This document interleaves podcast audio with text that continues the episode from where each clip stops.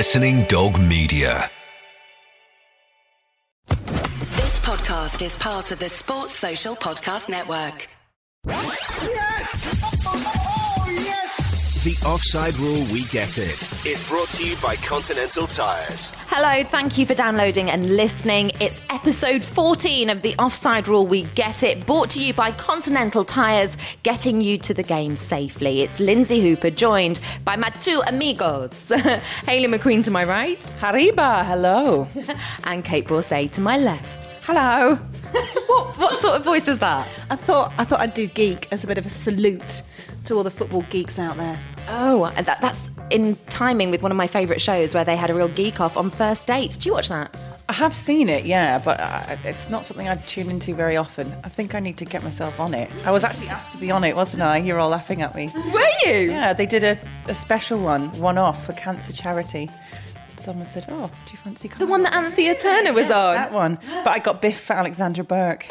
Yeah, genuinely, yeah. Um, so, what we're going to talk about today, girls, is unlikely European adventures because I think with Leicester flying high at the moment and Chelsea rock bottom, plummeting down the league, I think it's it's looking likely, isn't it, that the fourth Champions League place this season is going to go to someone new, someone else. So let's talk about unlikely European adventures. If Leicester could nick that, that would be a very unlikely European adventure. But let's go back in the past, look over recent examples um, of teams that have done well.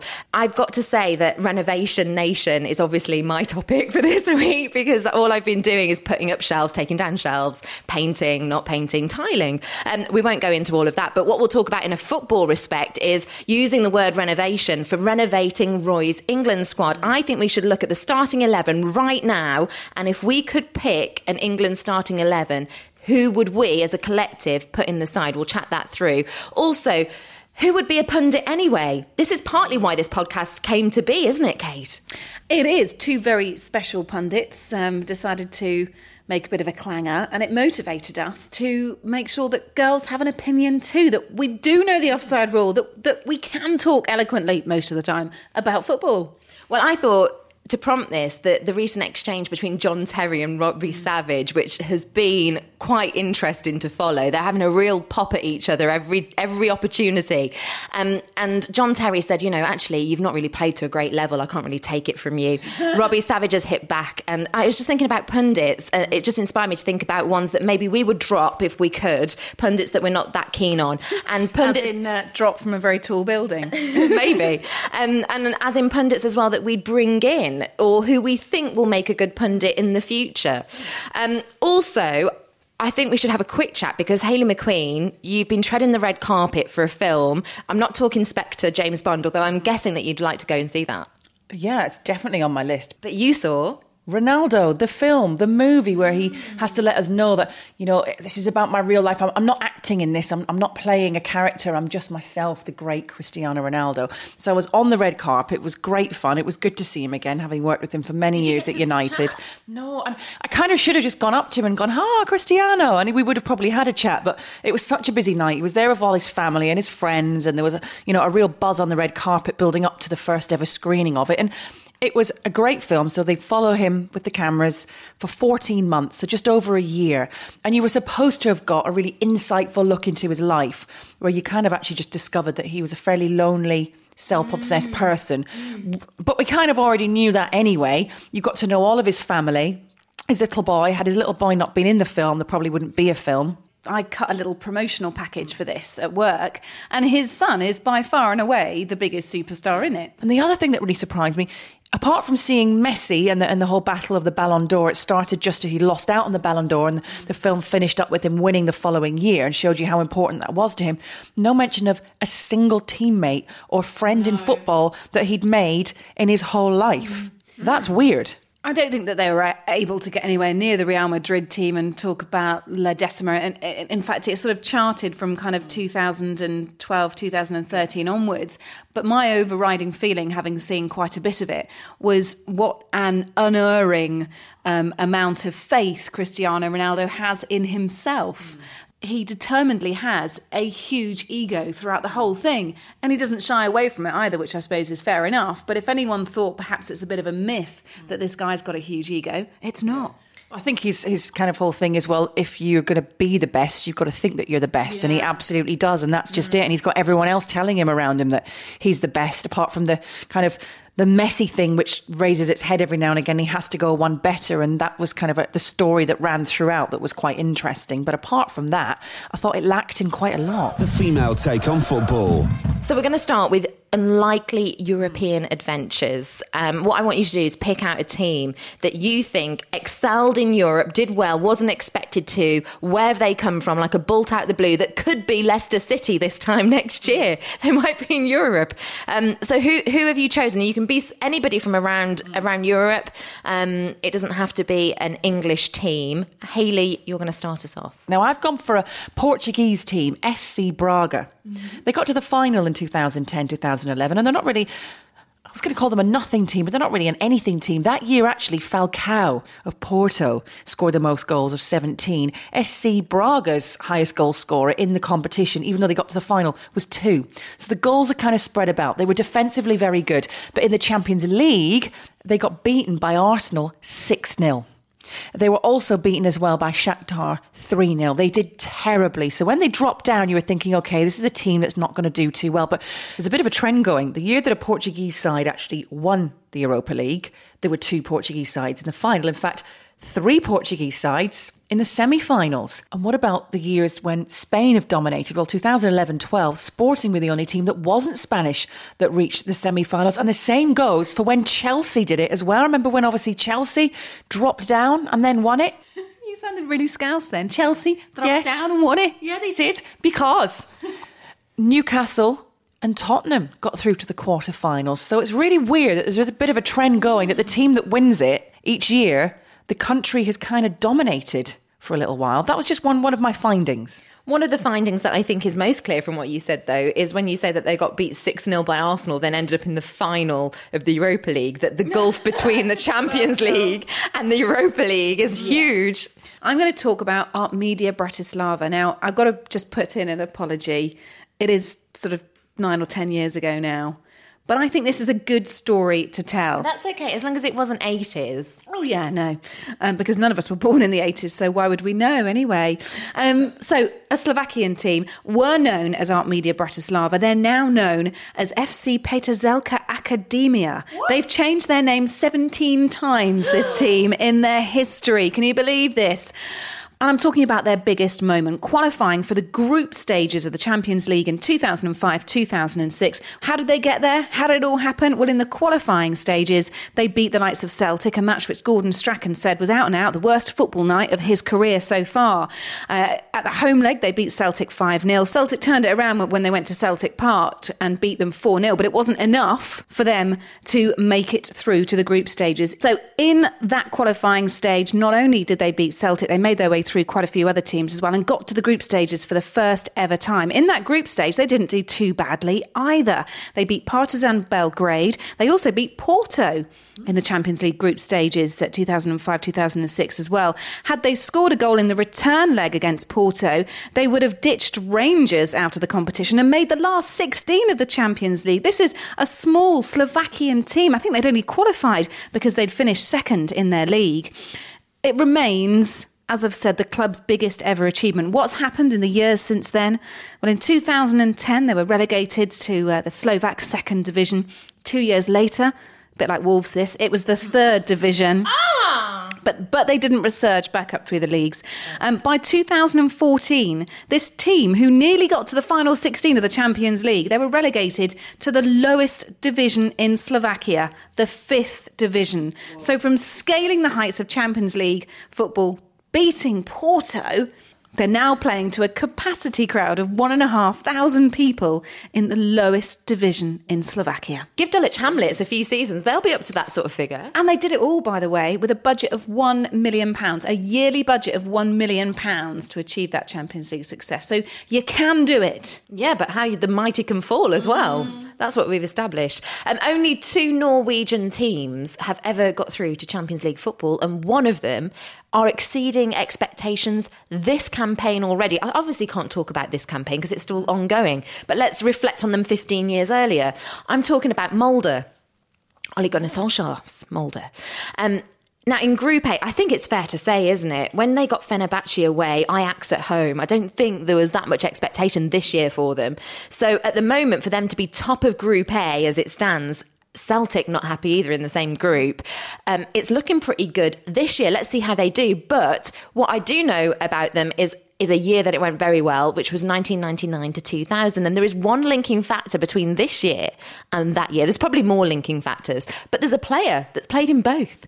Daniel Berg Hestad has started uh, every single game for the club back in 1999 2000 and he's also still part of the team that's got Champions League football this time 41 years old He's like the Ryan Giggs, isn't he? he is 41. He's brilliant. Um, the oldest, the oldest registered player in the Europa League, and to to date, he, he's doing so brilliantly, an absolute legend in his country. So that's the link. But let's go back to the 1999-2000 Champions League group stage where they they squared off with big teams. They went up against Porto, they went up against Real Madrid.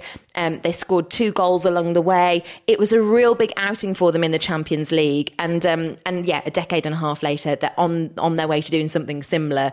Um, Ajax Fenerbahce, this player as well, captaining his boyhood team. It's a lovely story. So I've picked them out. Molde are the ones to watch, but also from 1999 2000 had a year to remember. Breaking news, everyone. Stand by your beds. This is Jim White. You can download the Offside Rule podcast this very day. On next to Renovation Nation, um, which is my choice of topic name because of me renovating at the moment. Um, I'm being lazy.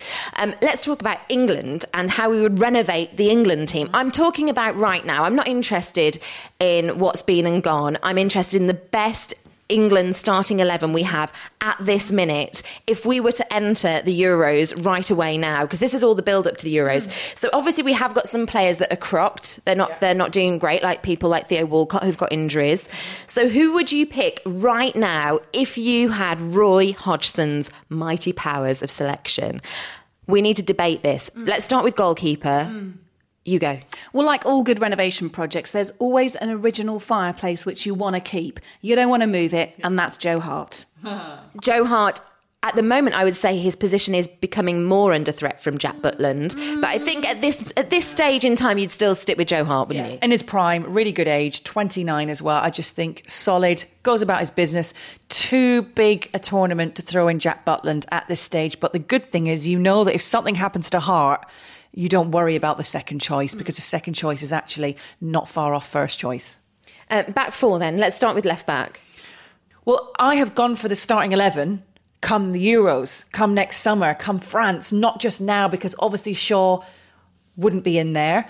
Um, okay, well, let me throw a spanner in the works no. and say, I'm going to throw a spanner in the works because this is my little thing with Luke Shaw. I agree with you. His form before this injury, yeah. he was definitely worthy of that spot. But and this has happened before when he's had to train harder in pre-season training, is when he's not playing, he puts a bit of timber on, doesn't he? That's fine. I don't have a problem with that. It's healthy. is he going to get it off in time? Yeah, I think he'll be absolutely fine. And and Baines is another one. He's not in my starting eleven. That was quite a big non-inclusion for me. But again, another. I've got Shaw in there who's been injured, and I know that Baines has been injured. He's just he's lost it for me a little bit. So he's my biggest non-inclusion. I don't have Michael Carrick as well, but I'm sure we'll come to the midfield in, in a bit. But those are my two two main names that I took out, and there are another two that I've brought in, and they're replacing Liverpool for Manchester United. Goodness me! I know you'll you'll be you'll be happy though, Kait. You'll oh, okay. be happy, yeah. Okay, fine. Um, I agree. If Shaw's fit, you need him um, in that left back position. Um, I don't mind having a bit of inexperience actually at left or right back, especially if, if you've got pacey players and Shaw's more than proved himself at centre back. We've got a bit of a fight for places here, haven't we? I've gone with Chris Smalling and Gary Cahill, but John Stones I can't ignore. I have to say, I almost want to find a place for him. I'm tempted to play him out of position, but then that ignores the fact that he's excellent in that centre back. I'm going to go for Smalling and Cahill, but I'm going to say that John Stones is there ready to jump in if anything happens to either of those players, or if Roy wants to mix it up a bit. See, I'm I'm going Stones definitely. I'm mm. putting John Stones in, and at the moment, would you put Cahill in? Would Would you start with Cahill? I would for his experience. I think you need some experience in that back line, and he's the one I've gone for. I've gone for Stones just purely, I guess. It's nice to have a bit of youth in there, isn't there? And and, and my there are problems with my midfield, which I will tell you about in a moment. So he's he's there just to help out. I understand why Kait's saying saying Gary Cahill. I'd be tempted to try out Stones and Smalling for the rest of this year and see if that can develop into a partnership because Cahill for me is below par. But I understand what you're saying with the experience head on. Um, but anyway, Stones would, would get a nod over one of them. Yeah.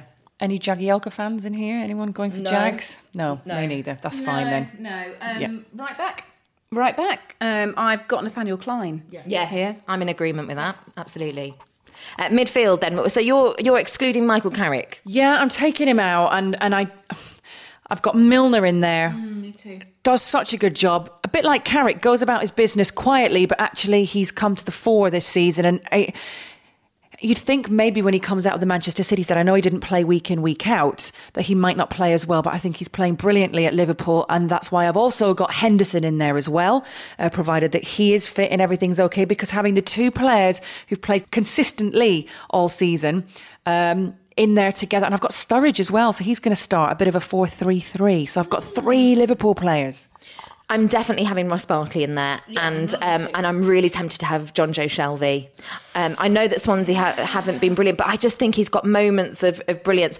He might not be in my starting. I'm tempted, I said, but I'd go for Ross Barkley over him. Ross Barkley is a rare talent. I mean, there is no disputing how exciting a player he is, and we've really started to see that recently. So he's in there for me. Jack Wilshere? Yeah, yeah. Jack Wilshere definitely uh, too. Um, and then I have looked at. hmm, well, this this is difficult. Milner, I have gone with Milner as well. Again, the, just peppering that experience throughout the squad, steady hand. Then you can look at Alex Oxlade Chamberlain, but I'm probably more inclined to go with three up front because we've got such a wealth of ability there. Whether you're looking at Raheem Sterling, um, whether you're looking at whether Daniel Sturridge will be fit again, and I have to point out Daniel Sturridge's game is so confidence based. He might not admit this himself. But I, I'm, I'm, I'm certain of it. You know, his game's very confidence based. If he comes back and performs for Klopp like we know he can, then there's no stopping him. He's definitely in. But if he struggles to come back from that injury, you've got to look at Danny Welbeck. I think. Well, no, no Sturridge for me. Um, no way. Uh, He he does not consistently play enough. Um, same sort of reservations I have with Andy Carroll, who I think is a brilliant up front threat. But at the moment, Kane, Vardy, Sterling, Kane, Vardy, Sterling. I get Harry Kane. I love Jamie Vardy. I'm not sure I'd play Vardy and Kane together. I, I think Vardy can play behind Kane, just behind him. Well, I've gone for what you said, Kait. I have Barkley in there as well. My, my three are Henderson, Barkley, and Milner. And then I've kept Wayne Rooney. I just think it's his last major tournament. I think he will kick on. I think the goals are going to come for him at Manchester United. If they don't, obviously he's not going to be playing next summer. We all we all get that. But it's his last chance saloon. And I have him with Kane and Sturridge. That's what I've gone for. A lot of people are backing Wayne Rooney, even in his current form, and I can't do that. There is no mistaking for me that in his current form, if he goes on the way he is, he's not going to terrorise defences. He's not the message that we want to put out there. It's entirely wrong for me.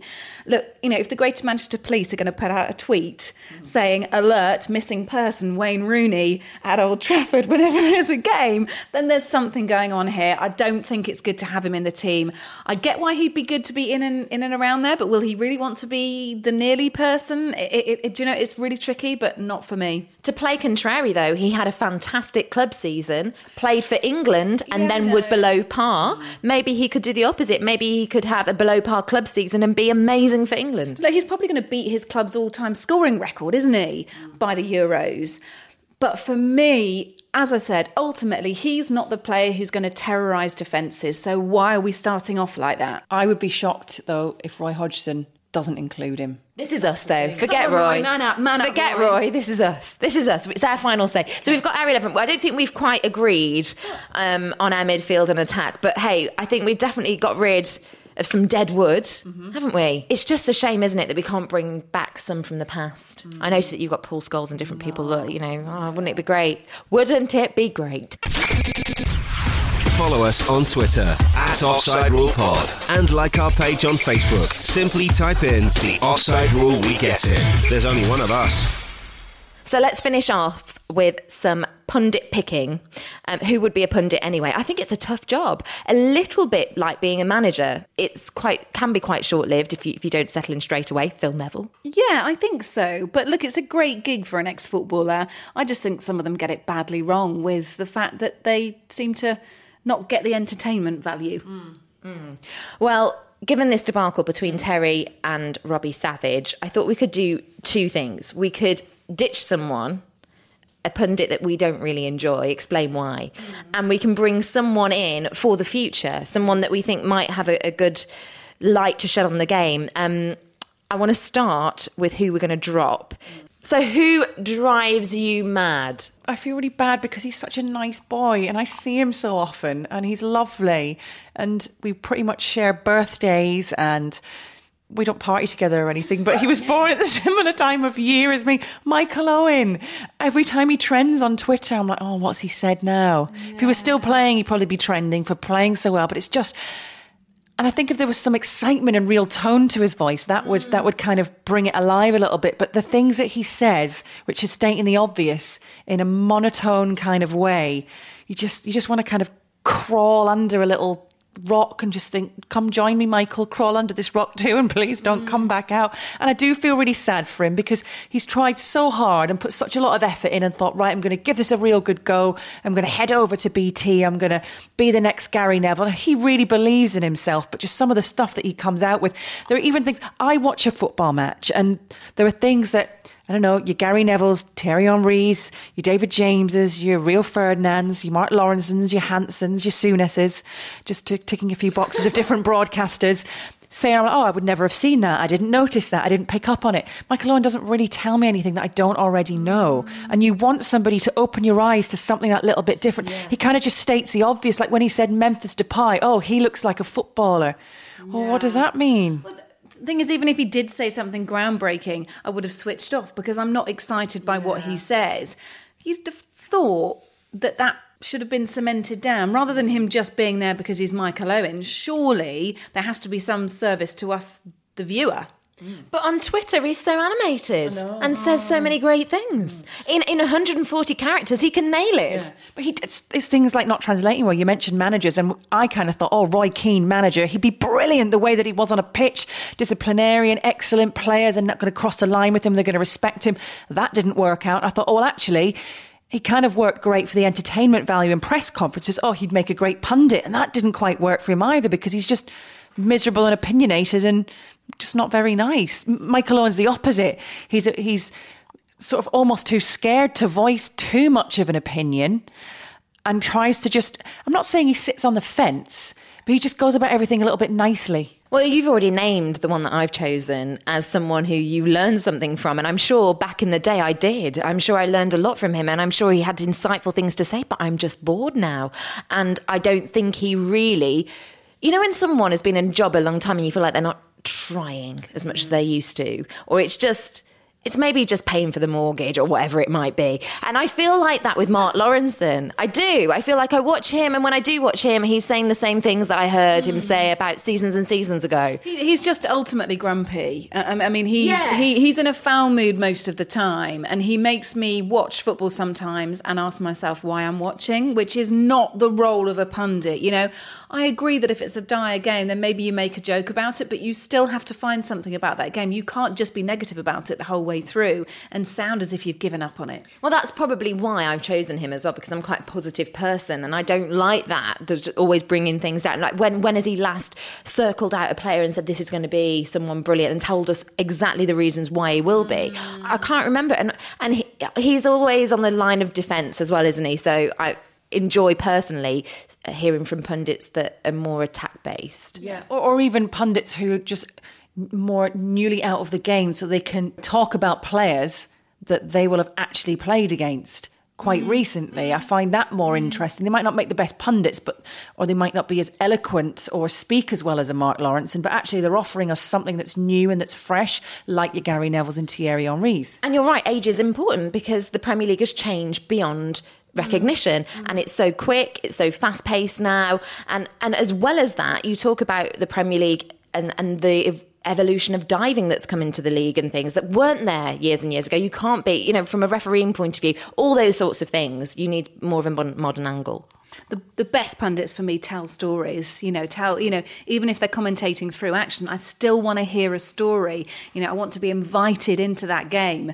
Um, someone who doesn't hit the mark for me and, and this is a bit unfair of me um, I, I, i've heard god bless him jimmy bullard do a couple of bits on sky it, it, yeah, it doesn't work. Um, it sounds more like ah yeah, and he's got the ball, and he's uh, and he's yeah, um, he's got oh look, he's running really fast. it's like yeah, thank you, Jimmy. um, perhaps uh, a life of commentary or punditry not best suited to Jimmy Bullard, not at the moment. Anyway, I was interested to hear that Brendan Rodgers is apparently set to join beIN Sport as a pundit. Okay. Uh, so we'll be hearing a lot of okay uh-huh, from him. Not sure how he'll do. Danny Murphy. I like him actually, and he suits that kind of BBC Match of the Day style where it's quick nuggets. But by golly gosh, it's the death stare. by golly gosh what It's the death stare, though, isn't it? You know, he says something really insightful, and then he looks like he wants to punch you through the TV. Yeah, yeah, I, I, I do know a little bit of what you're saying, but I, I quite enjoy his insight. He is good, but just leave the death stare off at the end. okay. Uh, let's talk about good because um, pundits that we think will be very good in the future. I think we need to see a few females. I think that's part part of why we do this podcast. Um, for my reckoning, and at the moment, I think the two best female pundits are Kelly Smith and Casey Stoney. I think they're both brilliant, and having watched a lot of the footage and them doing the women's football show, I think they should be let loose on the men's game. They could have a show, couldn't they? The Casey and Kel show. It's perfect. Um, also, big shout out for Mia Hamm as well. She's as rude as a bucket of dirty water, but she's she's was excellent during the summer for the Women's World Cup. Straight to the point, German, no messing, bags of personality, bags of humour as well. I think she'd be brilliant sat next to Mark Lawrenson. Match of the day. I don't think he'd know what hit him. I bet she doesn't say golly gosh. Dirty water. How rude is a bucket of dirty water? I don't. I know, they're all coming out tonight. Love it. Love it. Um, I yeah, I, I'll throw Eni Aluko in there as well. I know she's had a bit of a chance on Match of the Day. She's still got a lot of a lot of a way to go, but I think it's great that she was involved in Match of the Day too, um, alongside Kevin Kilbane, who's coming through as well at the BBC. I think he's average. Um, uh, I love Graeme Souness. I loved the argument that he had with Thierry Henry when they were discussing the Arsenal Liverpool game. It was absolutely brilliant. Well, it wasn't an argument. You just put Thierry in his place, and Thierry's there. He's got the swagger.